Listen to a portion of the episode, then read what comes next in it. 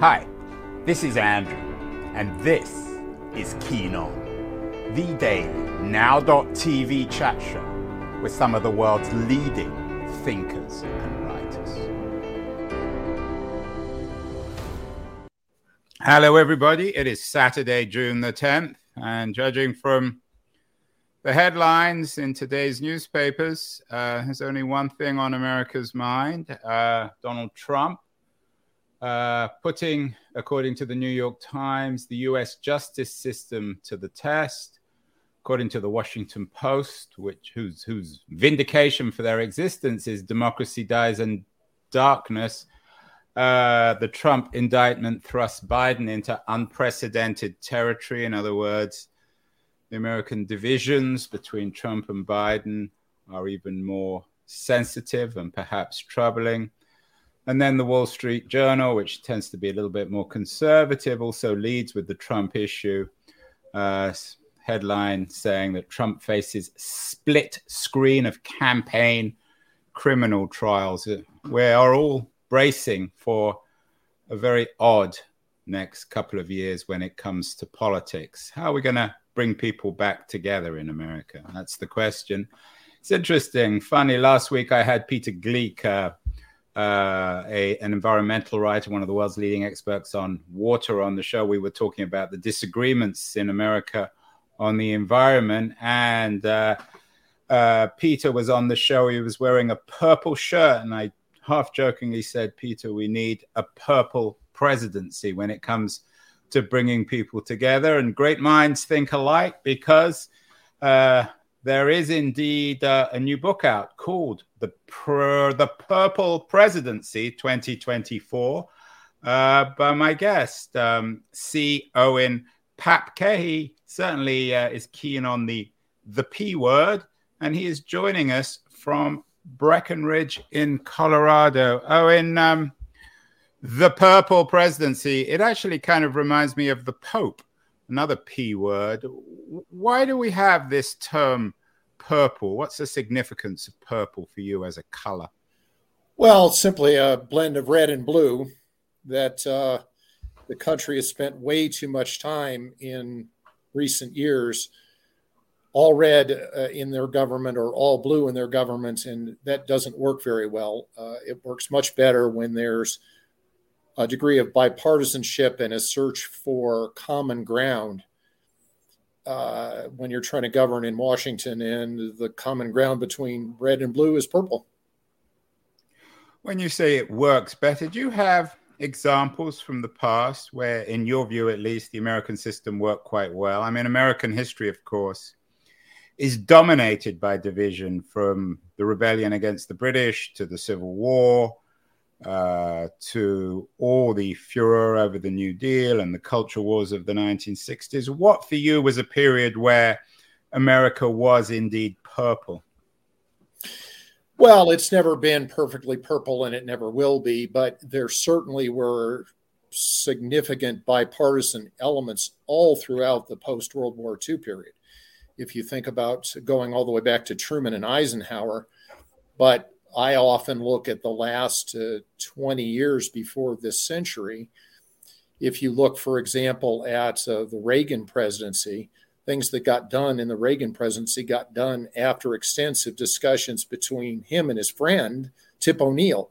And Reagan and O'Neill were very good friends, but they agreed on almost nothing.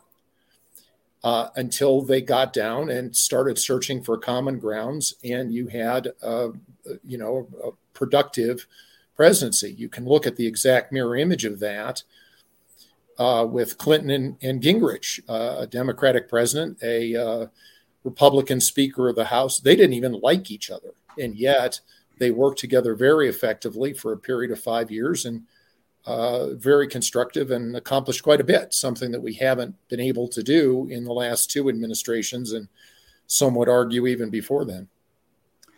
But wasn't there a manifestation of, of all that? Um, people not particularly liking one another, but working quite well on the um, the debt uh, reduction issue a couple of weeks ago. That Biden worked with uh, a Republican uh, Congress to come up with a deal. It wasn't a deal that many people liked. In fact, everybody hated it, but they got it through. So it can be done, and it is being done when it comes to really important issues like uh, the budgetary one that could have destroyed the American economy and indeed brought the whole world economy down, had America defaulted on its debt.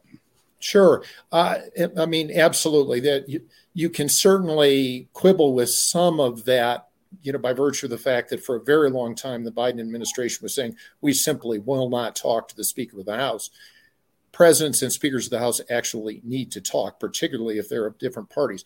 But let's just leave that aside. What that proves is that if there is a gun to your head, you will actually try to cooperate with the opposing party. That's not the standard. You have to have some cooperation with the opposing party in the routine matters and the important matters that are not yet crises. This one had to be a crisis that was within days of causing some of the disastrous consequences you're talking about before people would actually compromise. That that isn't my view of of American democracy.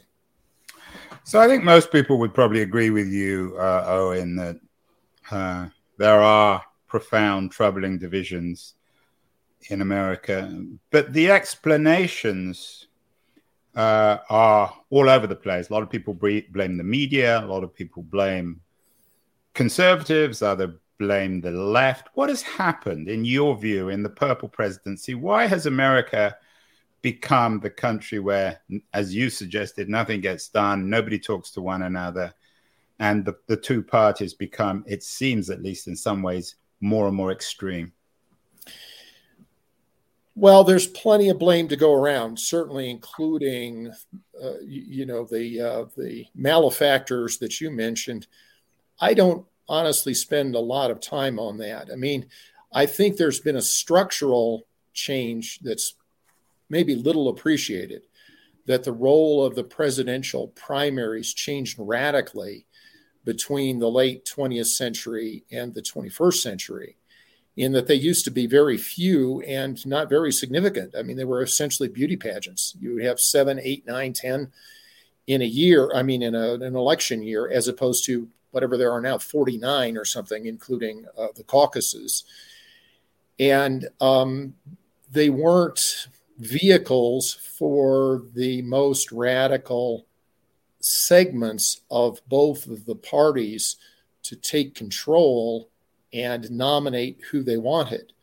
The nominees tended to be much more mainstream. So there, there's certainly a structural factor that um, maybe is little appreciated in this. But at the end of the day, the voters still have the power to get things done if they choose to get things done. And my position is that at this point, the voters have had enough of this experiment with four years of Trump and four years of Biden, and they're really not looking for four years of either one of them again. And they're ready to do something different. And if the major parties don't want to nominate someone that the American people actually want sitting in the Oval Office, then maybe you have to go outside of that. Is that a threat, Owen? Are you making to the party? Yeah. I mean, it, it sounds to me, if if you can't figure out what the problem is, then how are you going to fix it? I mean, if you can't figure out why there's a problem, so you're suggesting that the only real reason why we have these increasingly troubling divisions is because um, of the primary system, isn't it? More substantial than that. What about social and economic change? What about what some people see as neoliberalism, increasing inequality between the wealth and poor, the crisis of the middle class, the appearance of uh, a new aristocracy on the coasts, and uh, an increasing collapse of conversation between them and, and the hinterland. Aren't all those things important? Yes, uh, but but we get back to where I am. There's a there's a whole lot of problems in this world that I can't solve, and a whole lot of trends that are going to happen whether I want them or not. So I'm really not in a position to threaten anybody. What I am in a position to say is that even people who disagree, including for reasons of the kind that you have described, can work together, find common ground, make compromises, and keep the ship of state afloat and even constructively afloat. not perfectly in the view of either side, but constructively. You can do good things. Um, I'll, I'll take a look at welfare reform, for example, when you had Clinton and Gingrich. Clinton wanted welfare reform, Gingrich wanted welfare reform, and their two conceptions of them were very different. And yet, they reached something that a lot of people decried at the time, and they were very concerned about it. And within five to 10 years, a lot of the people, including the New Republic, who had criticized it quite vigorously at the time, said, well, actually, it kind of worked. We have uh, significantly reduced uh, teenage pregnancy. We have uh, better women participation in the workforce. We have much less uh, child poverty you know, a, a, a, number of good things happened out of that. Um, there's dozens of examples like that where compromise and cooperation have achieved great things. Well, I think if you, and I'm using your language, to, to call um, Clinton's welfare reform a great thing is is certainly arguable. You um, you, you talk about this idea that um, in a purple presidency that um, that America would be able to elect more uh, moderate politicians, that deeply divisive figures like Donald Trump and Joe Biden. I mean, Trump is, of course, by definition, that's his brand, is to be divisive. But what's divisive about Biden? He's an old man. He's a little doddery. Um, he seems very reasonable. He puts on old-fashioned aviator glasses. He his his goal seems to be to to offend nobody. Maybe what is it about someone like Biden that makes him so divisive? If if Biden's divisive, then where are you going to find a politician who doesn't divide? Well, uh, look, I have aviator glasses that look a whole lot like the president's. And uh, uh, you're you're not you're not of his vintage, Owen, but you're you're not that much younger. So uh, no, I'm, I'm, an old man too. There's no right. doubt. No, but for example, I think that Biden. Not everybody agrees with me on this or on anything else, but um, there was certainly a time when Biden was considered a moderate in within the Senate, and he worked across party lines, and uh, he had a tradition for that. It's not like he's always been divisive. But if you look at the history going back to the 2020 campaign, when he was rolling along toward the nomination in an attempt to unify his own party, he entered into a compact um, with Bernie Sanders. Now, by the way, I think Bernie Sanders absolutely belongs in the Senate. I don't believe he belongs in the White House because he is um, somewhat extreme in his views and he's somewhat divisive. But the point is that um, Biden and Bernie or their, uh, you know, or their staffs entered into an agreement. It was something like 70 pages long. It was a compact. It was published. Uh, you probably have seen it, um, which set out what the Biden agenda would be in government. Uh, I don't remember that. These politicians are always forming uh, compacts with one another. I mean, that was just politics. Uh, Sanders was a powerful figure within the party. Uh, these people always have to hash out political agreements, either on the left or the right. I'm guessing that even even Trump, uh, in his own bizarre way, probably had compacts with people within in his own party. Isn't that what politics is all about? I don't see Biden. I mean, Biden Biden is not embraced by people on the left. A lot of people think of him as a as a conservative. So I don't see what there's what what is divisive about Biden. Well, no, I, I just have to disagree with your characterization of that agreement. Uh, well, yes. Well, well, okay, so he signed agreement. What what what came out of that? What makes Biden an example of an extreme president?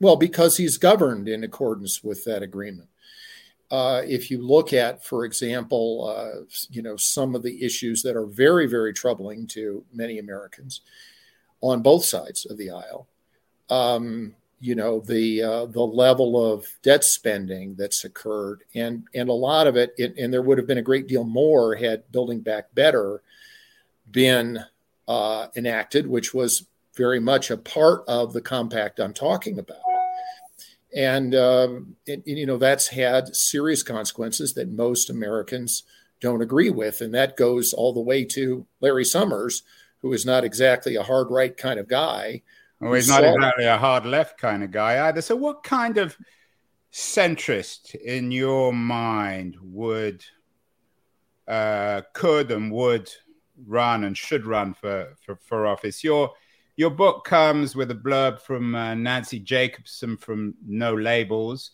um, who came on the show last year suggesting to me that a, a Trump Biden rematch would be a, a, black swan moment for a third party candidate. Doesn't seem so far. It seems likely that the two of them will run against each other, and I don't see any black swans on the horizon. Give me some examples of a potential purple president in America, someone who can, um, someone who can uh, represent neither, at least in your mind, Biden or Trump. Well, uh, uh, of course, it's a little early to be talking about. Well, you've got a book out called The Purple Presidency, so you must have some people in mind. No, sir, I do not. I, I wrote an appendix that included some people who had been mentioned, but people like who we're talking about don't do not emerge this early. If you go back to 1992, Ross Perot emerged in February of 1992, the year of that election the ideas behind him were around for some time, but his declaration of any interest in the presidency came quite late in the game. To me, what you're really looking at here more is um, is there a platform? Is there a series of issues on which most Americans agree, on which neither the right wing of the Republican Party nor the left wing of the Democratic Party agree, and that the extreme views are being much more in evidence in the White House than the centrist views that most people agree with. Yeah, you keep it about most people. I'm not sure who these most people are, although others, I think, agree with you. We had a USC sociologist, uh, Elizabeth Currid Halkett, on the show this week. Excellent show. She has a new book out, The Overlooked Americans The Resilience of Our Rural Towns and What It Means for Our Country. I think she sees purple America out there. She might have even described uh, the America where all these overlooked Americans live as as the purple America. And I've also had Monica Guzman on the show, uh, who runs uh, uh Braver Angels, one of the senior people there. They've got a convention actually coming up in July at Gettysburg, which I might be going to. Um, so, so you're certainly not in a minority, but I still don't see who these types of people are. America is, for better or worse, um, a society deeply bound up with celebrity media. So a, a man like Ross Perot seems archaic now. And I'm not sure even if he would, I mean, he wouldn't have been a purple American. He was in his own way quite extreme wasn't he? I mean, with well, his I, attitude I, of debt and the economy. I mean, you have a strong position on debt, but some people would simply disagree with you. They'd say you're wrong. A lot yes, of economists but, believe that America can run a large deficit and rem- remain a very viable economy. So these these issues are open to interpretation. Of course, and they're open to debate. But I'll go back to you asked who are these people? They're the people who respond in all of these issue kind of polling, the Pew Research, NORC, Harvard Harris, you name it, where they say they're very troubled by the rapidly rising debt levels and they think that the next president should do something about that. And and believe me, this is not a partisan view. Trump was a very heavy spender and took on a whole lot of debt, and Biden has been a heavy spender and has taken on even more debt. It's kind of an odd situation. At the end of the Clinton presidency, there was no debt problem in America. Uh, uh, Bush 43 then created more debt per year than any previous president. Obama broke that record. Trump broke that record, and Biden is breaking Trump's record. This is a pretty linear kind of problem. Yeah, but that's most Americans issue. are very concerned about. Well, it. you say most Americans isn't it easy for everyone to complain all the time and say, I don't like extremes. I'm in the center. I want government control. I want government spending under control. And yet, when it comes down to it, when it comes to Medicare, for example, or schools or roads, people are enormously angry when government spending undermines their lifestyle. So it's very convenient for people not to support the two parties to be independent. But ultimately, the people are responsible. They're the ones who elect the government. which is exactly my point. This is a this is a country founded on consent of the governed, but I'm saying that that consent is somewhat attenuated when each party insists on nominees that most Americans do not want. And I don't think the polls can possibly be mistaken on that point. They've been incredibly consistent on the notion that uh, uh, Trump was the most unpopular president ever since polling began.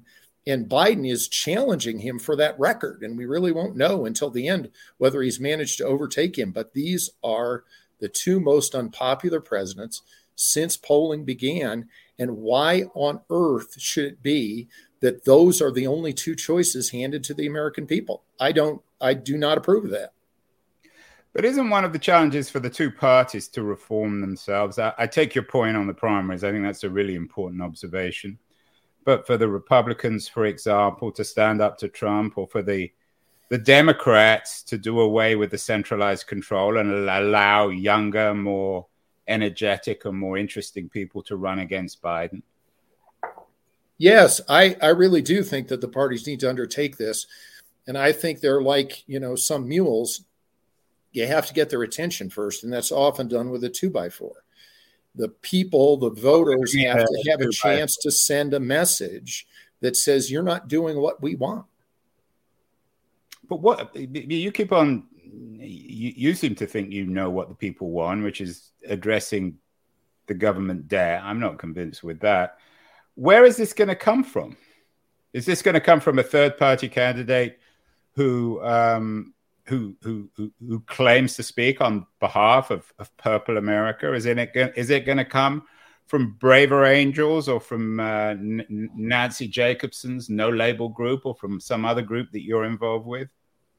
Well, I, I, don't know the answer to that question. Obviously, No Labels has been very active in this area and has uh, raised money to attempt to at least get a third candidate on all 50 states, well, 51, including Columbia, um, ballot lines. Uh, so, I mean, they're clearly very active in that. But I, I, I continue to believe that the only way you're really going to get this kind of reform is for a whole lot of people to stand up and demand it that we are not seeing the quality and the kind of candidates that we want to see, and we want to see something better. If the parties, excuse me, I'm not against the parties. I think the parties have gone off in the wrong direction in recent years, in that there's basically both of them now take the view that if we have a majority of one and we can cram down exactly what we want without consulting the other side, that's what we'll do and that's not satisfactory. Much better results are achieved when the parties get together and argue about things and find some common ground. I mean, the uh, civil rights legislation was a classic example of that, and there's many, many more. Well, but that took hundred years to work out, and uh, we know the background to that, and there were still people deeply hostile to that even now. Um, it seems to me as if you can get a third party candidate from one of two areas. One, media, some sort of celebrity who will run a kind of Ross Perot style figure, uh, a Mark Cuban, for example, or an Oprah Winfrey. And the other is a is a technocrat kind of candidate, uh, a, a, government insider, a Pete Buttigieg style from outside the two major parties. Which to you is more likely if we are to get what you want, which is a purple presidency in 2024? Well, I wouldn't dismiss at all either of the suggestions. Uh, I don't mean the individuals, but the categories that that you've listed. But for example, there's obviously at this point a great deal of talk about Joe Manchin. Uh, I have no idea if Joe Manchin has any interest in this or would accept it if offered to him or how the American people would receive him, although he has much lower negatives than either Trump or Biden. But no, I don't agree that the media are the only place that this can happen. The media obviously has, has a certain amount of power, but ultimately the responsibility lies with the voters. And in West Virginia, a Democrat has been repeatedly elected by the reddest state or nearly the reddest state in the country. So it is possible for people to cross party lines and to, at some instances, simply ignore party designations in order to get a person they want in office. I think that's possible on a larger scale. Well, Joe Manchin doesn't surprise me. You like him. He talks a lot about the government deficit, although certainly environmentalists would be deeply troubled by a Manchin uh, a Manchin presidency. Um, Ann Richards, of course, famously noted about Texas that the only thing in the middle of the road was was dead roadkill.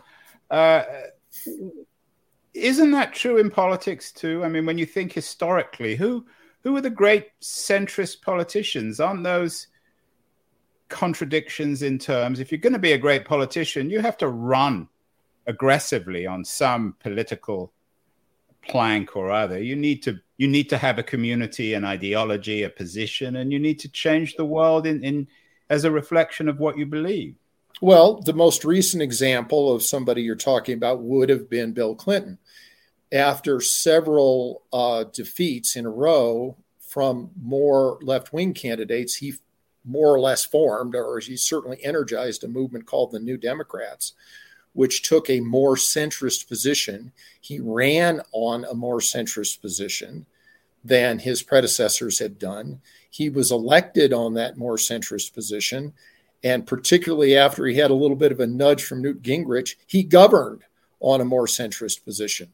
And as I said, I'm not idolizing Bill Clinton, nor do I think that the only issue out there is uh, the debt. I, you know, in the um, in in my book, in chapter two, I talk about nine issues, uh, several of which are at least of equal importance to the dead. But uh, if you're asking, mention a couple of those. Sure. Um, the energy climate change uh, issue, the uh, Social Security insolvency issue, the uh, border issue, uh, all, but all those, um, I mean, I think those are really important issues, but they're all ideological issues. They're not you you can't you can't turn the border into a purple issue. You've got to stand on one side of it or another. If you're no. on the border itself, you're going to get a, a painful pinch in the bottom. Yeah, well, I've gotten a few painful pinches in my life, but I absolutely do not agree with you. I categorically disagree with you that there is no common ground on immigration. In fact, there have been three or four bills that have been introduced at various times any one of which would have been vast improvements over where we are now or over where we were during the Trump administration. So there are positions that blend concerns of both sides that actually are much better than the position of either side. And whether they're much better, I, I don't claim to be the arbiter of what is the exactly right position, but I do stand for the proposition that the people are supposed to be in charge and consent of the governed means something and democracy means something. And we ought to be able on these major issues to have resolutions that most people can agree with. And we have categorically failed in that over the course of the last two administrations.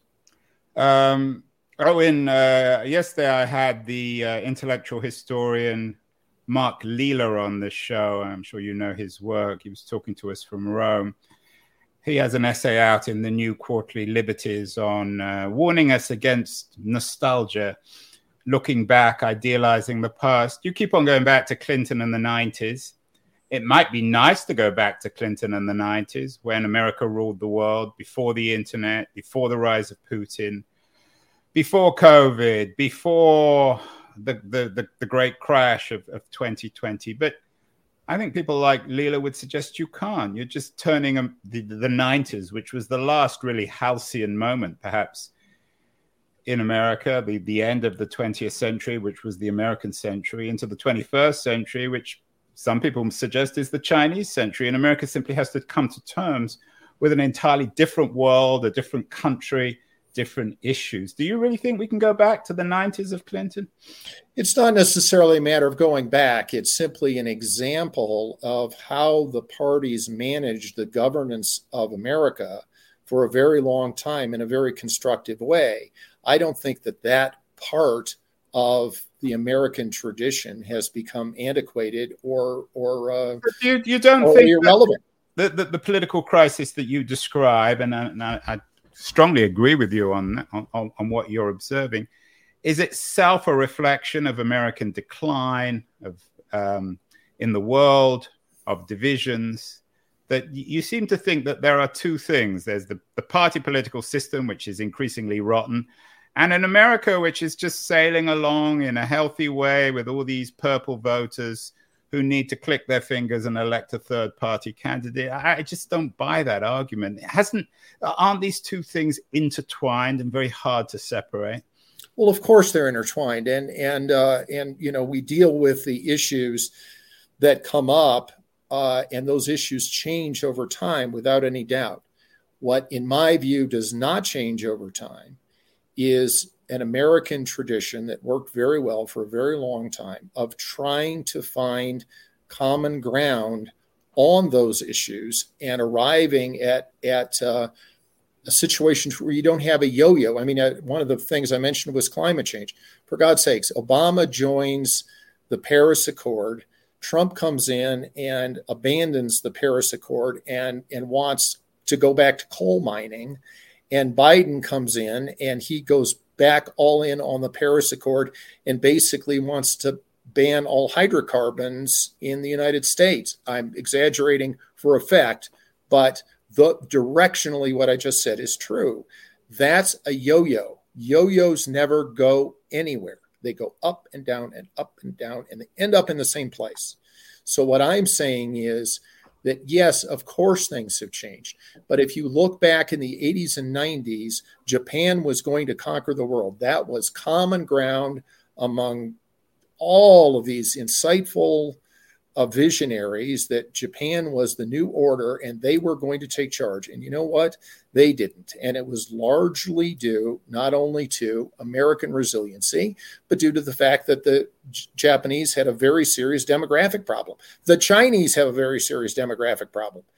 There are there obviously are other factors in play at various times. But if you want to talk about Xi and Putin, they are two dictators who disrupt the global order, not in any kind of a positive way, in my view. Yeah, well, no one. I don't think anyone is going to come on this show and defend either them. Let's end um, on the media. You suggest that uh, one of the reasons for the crisis is our irresponsible media. What, and, and I, in that sense, I think I tend to agree. I mean, the whole this whole Trump thing is presented as an endless soap opera and this latest uh, chapter, maybe the final chapter, maybe the penultimate one, who knows, is also, even by the serious media, seems to be being presented as a soap opera. What should the media do? How should the media change the way it reports on American politics? And of course, the media has changed dramatically since Clinton. We have the internet now, uh, we have a much more um, democratized media, but the CNNs and the New York Times and the Washington Post and the Wall Street Journals and even the conservative media, what should they be doing to to create what your vision of a purple presidency would be in 2024? Well, again, I um, I absolutely think that the media have let America down in significant ways, and even even when you take the Trump example, which I readily acknowledge is an extreme example, but several um, major, highly respected media organs. I, am including the the Atlantic, and I'm including um, the New York Times and the Washington Post. Basically said we basically have to give up on this whole notion of being uh, media of record and having a level of neutrality. This is too terrible to be neutral on. Very dangerous business because now you have a big chunk of America who aren't going to listen to you. So I really think that having in the traditional media, I think it's very important for them to return to a, if you will, and this will really sound nostalgic to you, Huntley Brinkley or Walter Cronkite kind of standard in terms of how you report the news. Uh, when people didn't even know that Brinkley was a Democrat. Right. I mean, that's not going to, I mean, it's all very well. We can all want to go back, but that's not very realistic. So, Owen, let's end with um, what you would suggest people who agree with you, who want a purple presidency. What should they be doing today in 2023, uh, in June, summer of 2023, as the two parties crank up their machinery? For the next election, it doesn't sound to me as if you have confidence that either party will generate a purple candidate, where we're going to get a purple presidency, and what can individuals do? People who agree with you, because there are going to be a lot of people who do indeed agree with you. Yes, well, I do think that this is a lot of this will have to come from individuals. If those individuals are Democrats or independents, they should be trying to tell the Democratic Party that we really don't want Biden, which is what they're already telling the pollsters, and we want somebody else. Is it Amy Klobuchar? Is it whoever it is? We want somebody else and the Republicans should be doing the same thing. Trump is not a majority candidate anywhere. He, you know, he has a very dedicated minority. If the Republicans and the independents, who tend to lean that way, if they get together and say, no, we want the Republicans to nominate someone else, it's quite possible for either party to nominate a much more representative candidate. And if it isn't the parties, and if the parties absolutely stamp their feet and say, we're not doing it, then it's time to say, there's no rule that says that there's only two parties and that you can only have uh, a president who came from the candidacy of one or the other of those. And people should get behind somebody who will challenge them, win, lose, or draw Perot was a very constructive influence, and the same thing can happen right now.